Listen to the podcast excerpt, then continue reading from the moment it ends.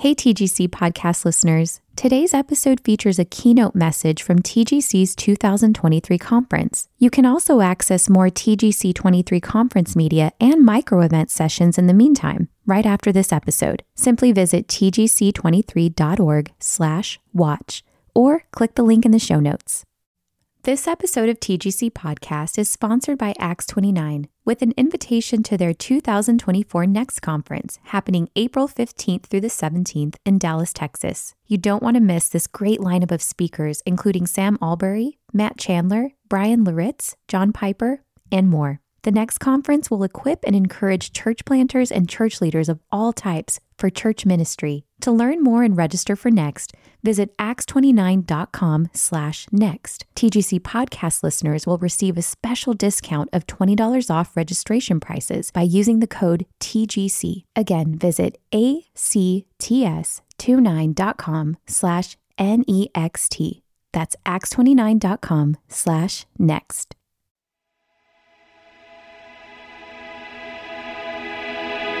Welcome to the Gospel Coalition podcast, equipping the next generation of believers, pastors, and church leaders to shape life and ministry around the gospel.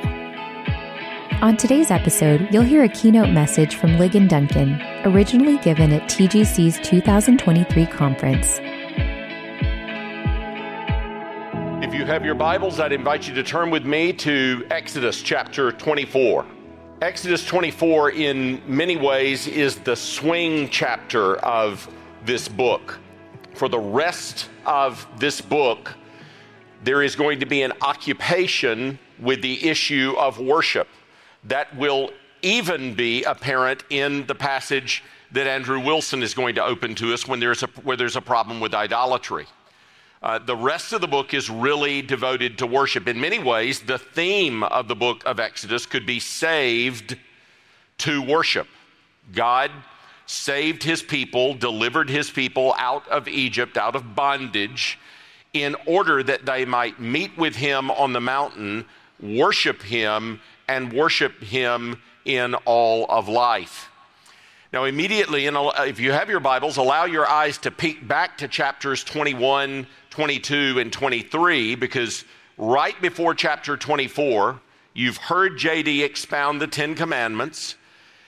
After the Ten Commandments are given in chapters 21, 22, and 23, the covenant code is given where the principles of those commandments are applied to every aspect of life.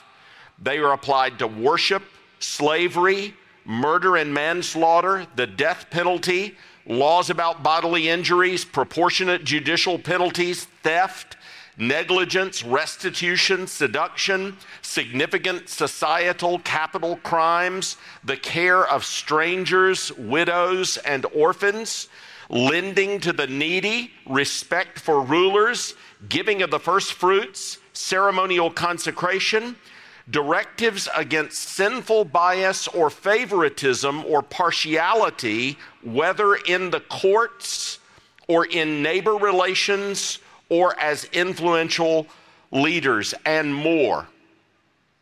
And those laws are going to be recounted by Moses in the passage that we are about to read. Now, the, the passage that we are reading is a covenant ratification ceremony. And so it's probably good for us to remember what a covenant is. A covenant is a God initiated, binding, living relationship with blessings and obligations. Maybe the Bible's favorite illustration of a covenant is marriage, where two people who are not related to one another are brought together and made one and they are brought into a relationship with mutual blessings and obligations. That starts out in the very early chapters of Genesis, Genesis 2. And it's illustrated in Ephesians 5. It's the Bible's favorite illustration for what a covenant is. Well, you're going to look in this passage at a covenant ratification ceremony. So let's hear God's word from Exodus chapter 24, verses 1 to 11. This is the Word of God. Then he said to Moses, Come up to the Lord, you and Aaron, Nadab, and Abihu, and 70 of the elders of Israel, and you shall worship at a distance. Moses alone, however, shall come near to the Lord, but they shall not come near, nor shall the people come up with him. Then Moses came and recounted to the people all the words of the Lord and all the ordinances. And all the people answered with one voice and said, All the words which the Lord has spoken, we will do.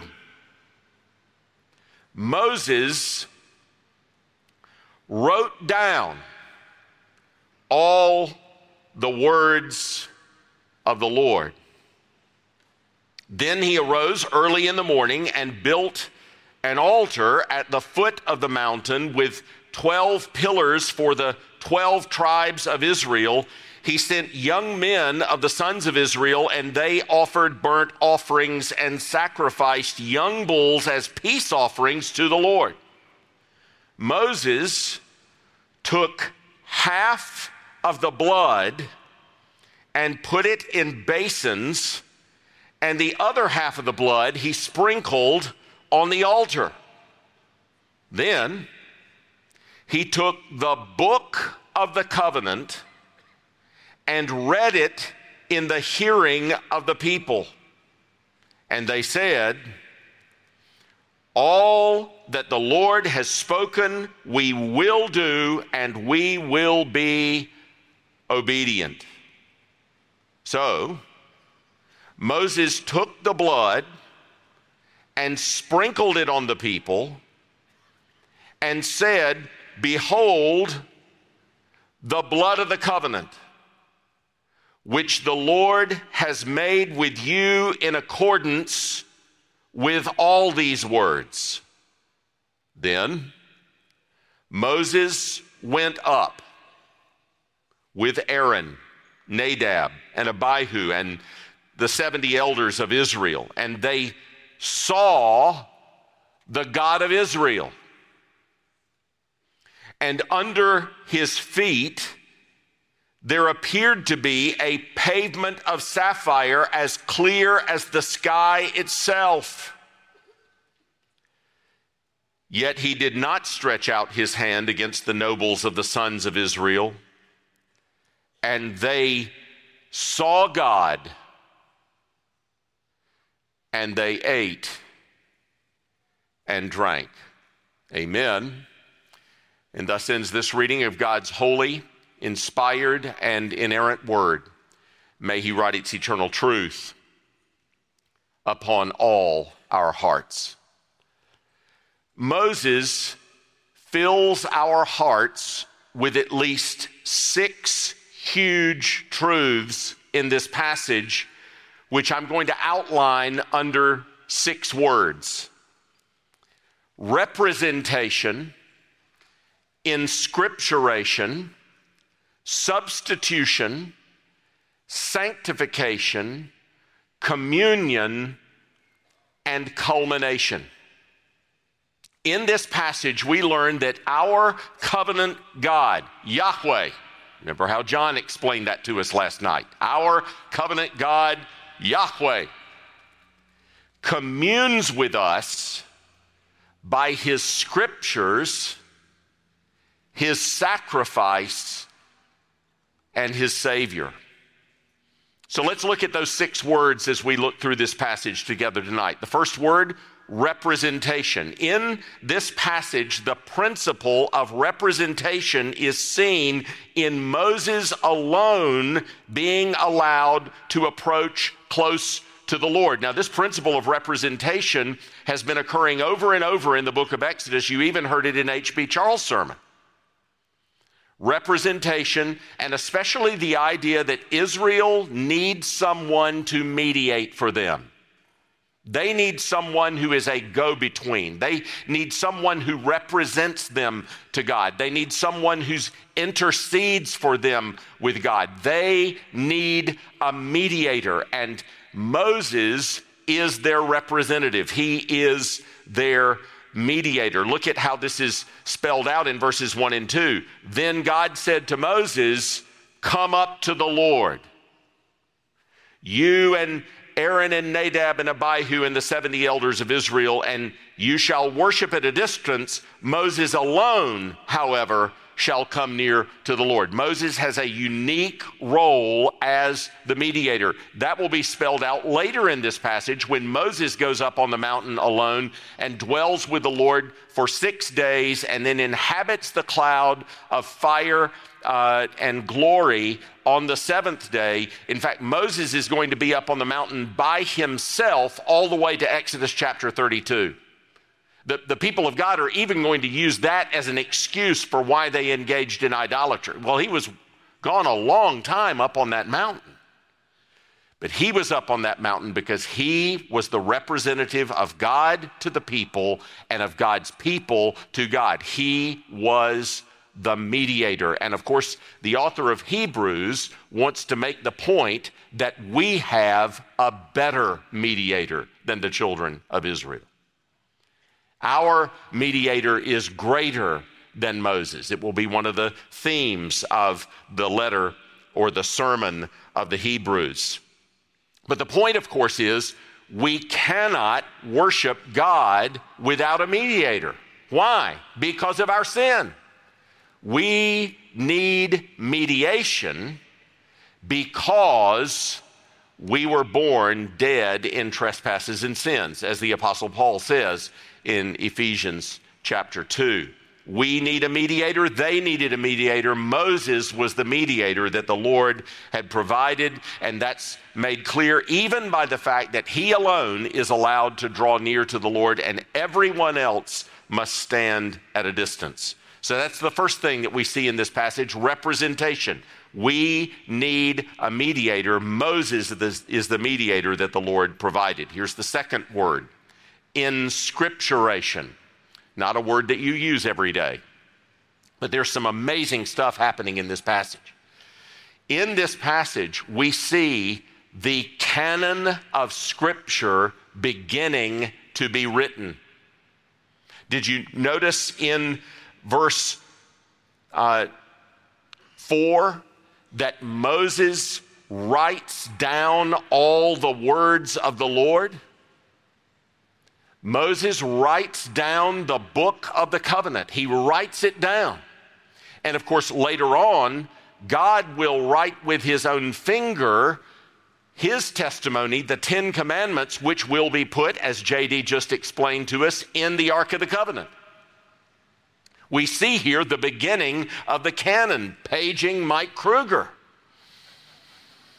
This is the inscripturation of the spoken word of God. God spoke to Moses. Moses recounted what God spoke to him to the people, but then he wrote it down.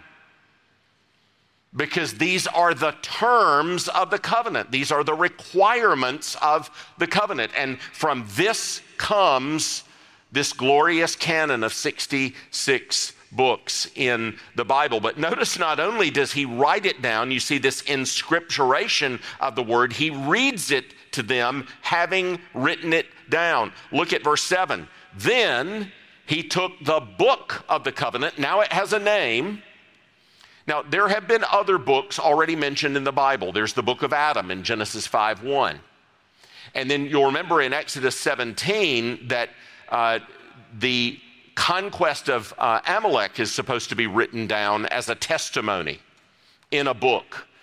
But this is the book of God. This is the book that God has given in instruction to his people. And we read, Then he took the book of the covenant and read it in the hearing of the people. This is enormously significant.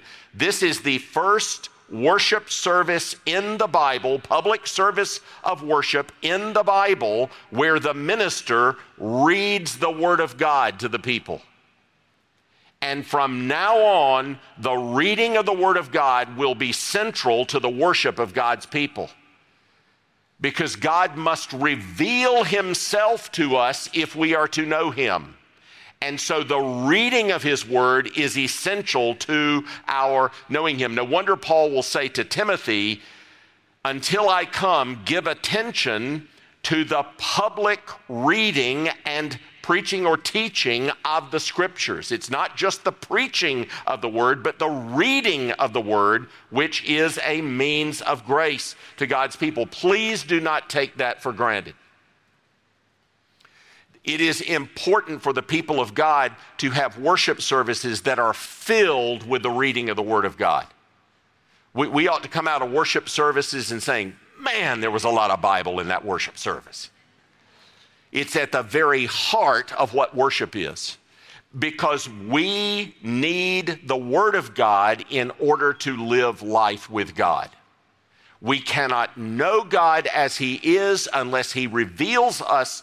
Uh, him to uh, himself to us and he reveals himself to us in his word and so we need that word read to us that's one of the main ways we grow in grace. Yes, it's important for us to read the Bible on our own. Yes, it's important for us to study the Bible on our own. Yes, it's wonderful to get together in a small group and study God's Word. But we need to hear the Word of God read in the public gathering of God's people to us, Lord's Day after Lord's Day, as a means of grace. It's a big deal. And we take it for granted. And I, I, try and find ways to remind my congregation how significant it, it is. Sometimes I'll say this You are about to hear something that over 5 billion people alive on this planet right now have never heard. The Word of God, read in a public service of Christian worship by the minister as a means of grace in your own language. Our forebears died so that you could hear that Lord's Day after Lord's Day. Do not take that for granted. There are many people that will live and die in this world and never hear that. The Word of God read to them in a public service of worship.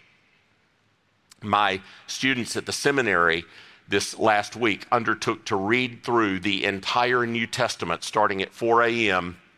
on Friday morning and continuing until I don't know when it took them to read the New Testament. That would not have been uncommon, I think, in the days of the early church to read the Word that much, to value the Word that much. You need the Word of God to live life with God. In this passage, we see the Word written down, we see the Word recounted, and we see the Word read to the people of God by Moses. Third, substitution. In this passage, this covenant making ceremony, this covenant making ceremony is ratified with sacrifices of burnt offerings and the sprinkling of blood. Look at verse 4b and following. Then he arose early in the morning and built an altar at the foot of the mountain with 12 pillars for the 12 tribes of Israel. So an altar is erected at the base of the mountain. There are pillars there representing all of the people of God and all of the tribes of Israel. And then he sends young men of the sons of Israel to go get the animals to be sacrificed. Why not priests? Because the priests haven't been appointed yet and you're going to have to have somebody strong enough to bring those animals there and bind them to the altar, lift them up and bind them to the altar. And so young men of the sons of Israel are sent and they offer these animals as burnt offerings. They sacrifice young bulls as peace offerings to the Lord. And then Moses takes half the blood, puts it in basins, and sprinkles half of the blood on the altar. Then, after reading to them the book of the covenant, he then sprinkles the people with that blood. And what's happening here? The, the principle of substitution, of vicarious sacrifice, is seen in the burnt offerings and the sprinkling of the blood. Now, many commentators point out that in a covenant, the sprinkling of the blood could indicate the bringing together of two people from different bloodlines into one. And that's certainly true. The application of Moses, uh, the, the application of the blood to the people by Moses indicates they're being joined to God. They're being united in fellowship with Him by blood. But in the Mosaic law, blood rites are forgiveness rites. Blood rites indicate that you need forgiveness of sins. And the book of Hebrews explicitly says, when it's talking about this passage, that everything is forgiven by the shedding of blood. So, this, this shedding of blood is an indication that the people of God need forgiveness. They need to be cleansed by the blood. By sacrifice, God's people are brought into and kept in the covenant. This comes back to that principle of mediation again. So important. The Mosaic covenant, as JD so beautifully just argued, beautifully expresses God's grace. God does not say, Obey my commandments and then I'll think about bringing you out of Egypt.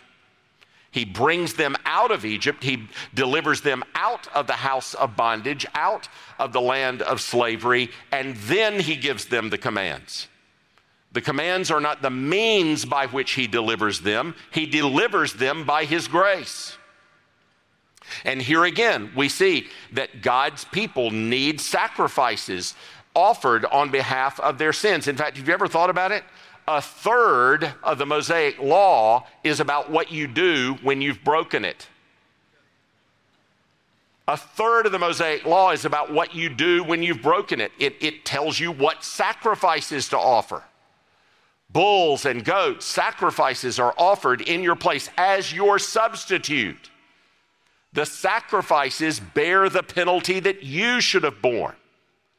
And so we see a principle of substitution. The people of God need mediation because of their sins. And we learn here again that we cannot worship God without a vicarious atoning sacrifice because of our sin. This is clearly not a covenant of works.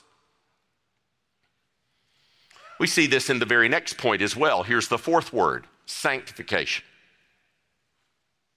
Sanctification when Moses reads the book of the covenant, when he recounts the book of the covenant, and then again when he reads the book of the covenant to the people of God, look at verses 3 and 7. All the people answer and say, All the words which the Lord has spoken, we will do. Verse 3. And then again in verse 7, All that the Lord has spoken, we will do, and we will be obedient. Now, some commentators criticize the children of Israel for answering that way.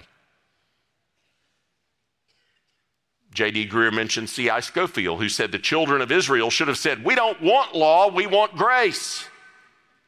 But I don't see anywhere in the passage where they were given an option as to how they were to answer.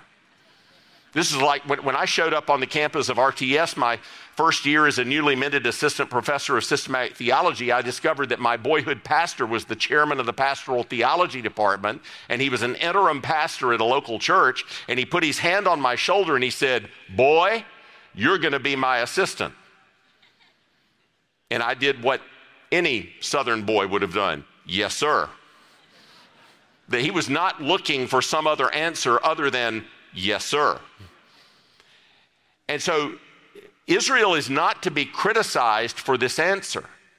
But we, we need to understand what is happening here. Sometimes people have characterized the Mosaic covenant this way that it was in by grace, stay in by obedience. The, the fancy word for that is covenantal nomism. Now, I want to suggest to you that the text of Exodus totally disproves that theory. I enter into evidence, Exodus 32.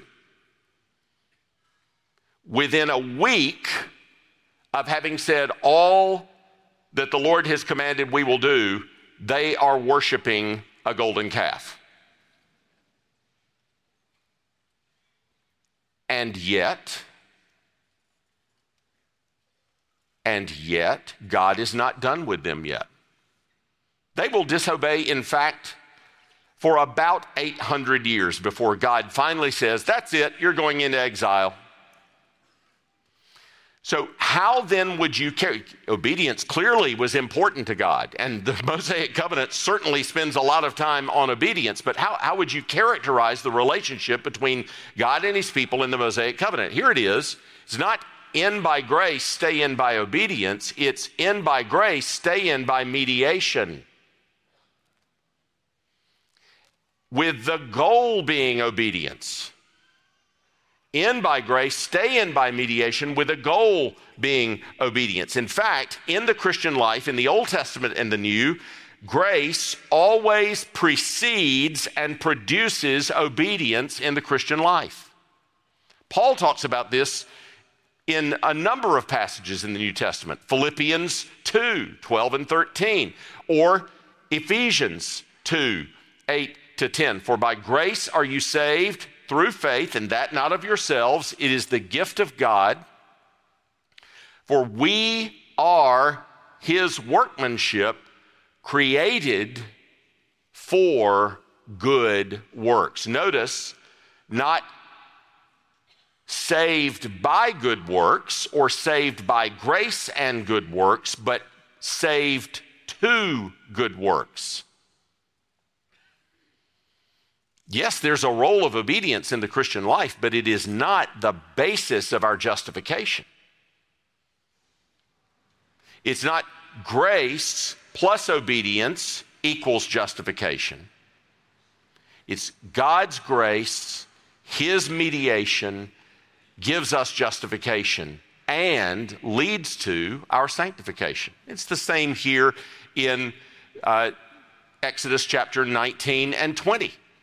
God brings them to Sinai on eagle's wings. Then he gives them the commandments. God gives these commands. They respond, all that the Lord has spoken, we will do.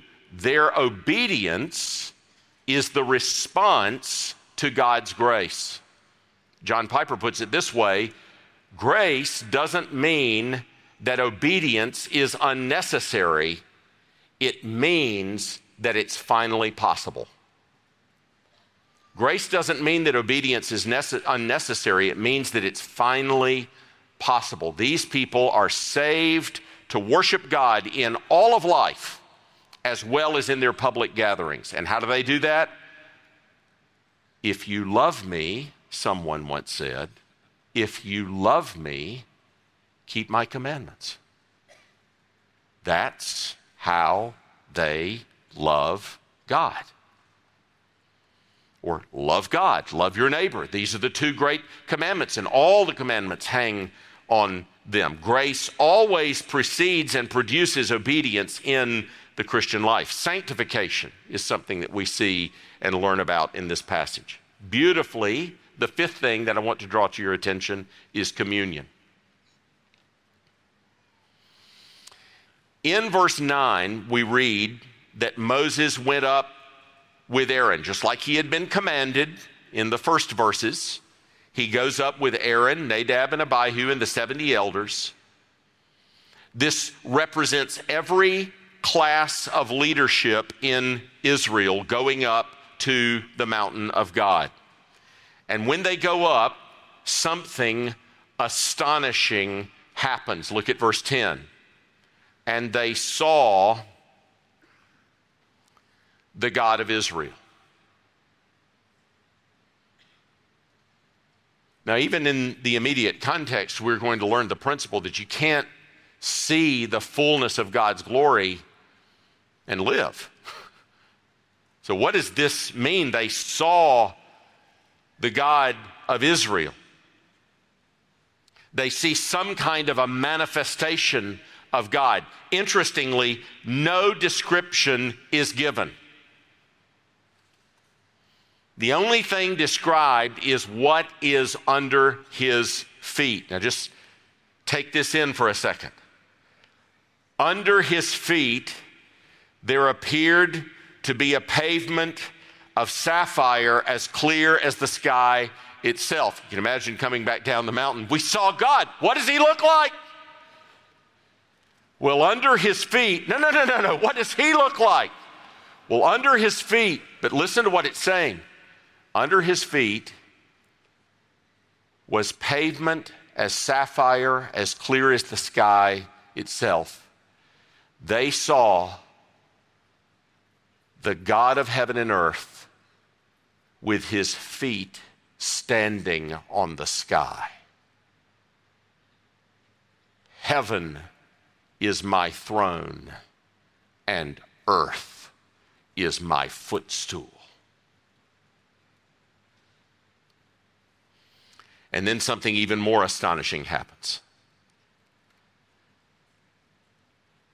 Verse 11 They saw God, and they ate and drank. God says to them, Slide your knees up under my table and eat a meal with me. You know from stories like Joshua and the Gibeonites that covenants in the Old Testament were often sealed with a meal. You know, a, a, a meal often establishes a certain intimate bond of relationship. And these leaders of Israel are invited to sit down and have a meal with God. What a picture of communion. That's the goal of the covenant, your communion with the living God. Breaking bread and drinking with the living God. Now, of course, the culmination, and that's the last word that I want to use to outline the passage, the culmination is something that I've skipped over. Look back at verse 8. As Moses ratifies the covenant, we read, He took the blood and sprinkled it on the people and said, Behold, the blood of the covenant which the Lord has made with you. And many of you will know that on the night that Jesus was betrayed, when he took the last Passover with his disciples and when he established the Lord's Supper, he did so using these words found in a number of places. I'll quote from Matthew chapter 26, verse 28. This is my blood of the covenant. He says this to his disciples. This is my blood of the covenant. It's an almost exact quotation of the Greek translation of Exodus 24 8, with one difference. It's not the blood of the covenant, it's my blood of the covenant. You see what Jesus is saying?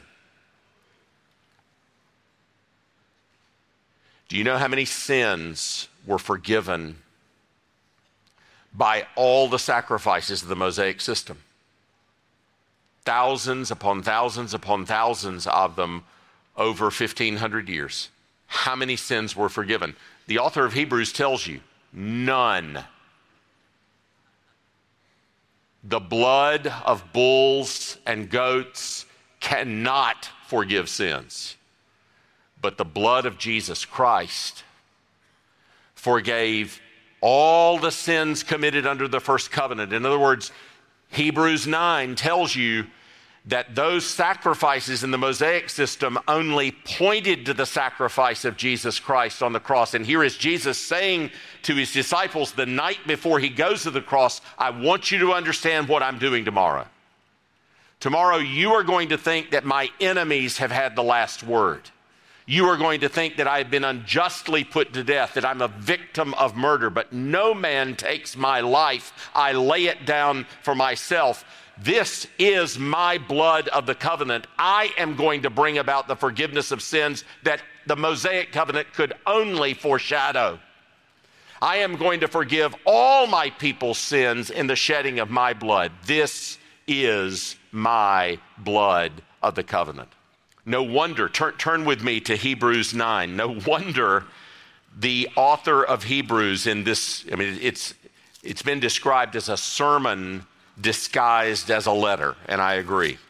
It's no wonder that in the middle of this sermon disguised as a letter, he says this. Hebrews 9:18 Therefore not even the first covenant was inaugurated without blood for when every commandment of the law had been declared by Moses to all the people, he took the blood of calves and goats and with water and scarlet wool and hyssop and sprinkled both the book itself and all the people, saying, This is the blood of the covenant that God commanded for you. And in the same way, he sprinkled with blood both the tent and all the vessels used in worship. Indeed, under the law, almost everything is purified with blood, and without the shedding of blood, there is no forgiveness of sins. Thus, it was necessary for the copies of the heavenly things to be purified with these rites, but the heavenly things themselves with better sacrifices than these, for Christ has entered not into holy places made with hands, which are copies of the true things, but into heaven itself, now to appear in the presence of God on our behalf. And then again, down in verse 26, he has appeared once for all at the end of ages to put away sin by the sacrifice of himself. That's what Jesus is explaining to the disciples. This is my blood of the covenant. And so, what do we learn in this passage? We come to God through his appointed mediator, a mediator better than Moses, Jesus, the Son. We come to God according to God's word, inspired by his spirit and embodied in his Son. We live life by his word. We come to God by substitutionary atonement, by the saving sacrifice of Jesus, our Savior, by which we are forgiven. We are saved by grace to obedience, not saved by works to grace. And the goal of the covenant, fulfilled in Christ, is eternal communion with God, foreshadowed in the elders eating with the Lord on the mountain, and foreshadowed every time you gather with the people of God around the Lord's table, where you are invited to slide your knees up under the table of God and sup with Him because of what Christ has done for you. Hallelujah. What a Savior. Let's pray. Heavenly Father, we thank you for your word. We ask that you would work its truth into our hearts, that we would trust in Christ alone for the forgiveness of sins and not look anywhere else. And that at last, you would bring us to yourself to commune with you forever. In Jesus' name, amen. Thanks for listening to today's episode of the Gospel Coalition podcast. Check out more gospel centered resources at thegospelcoalition.org.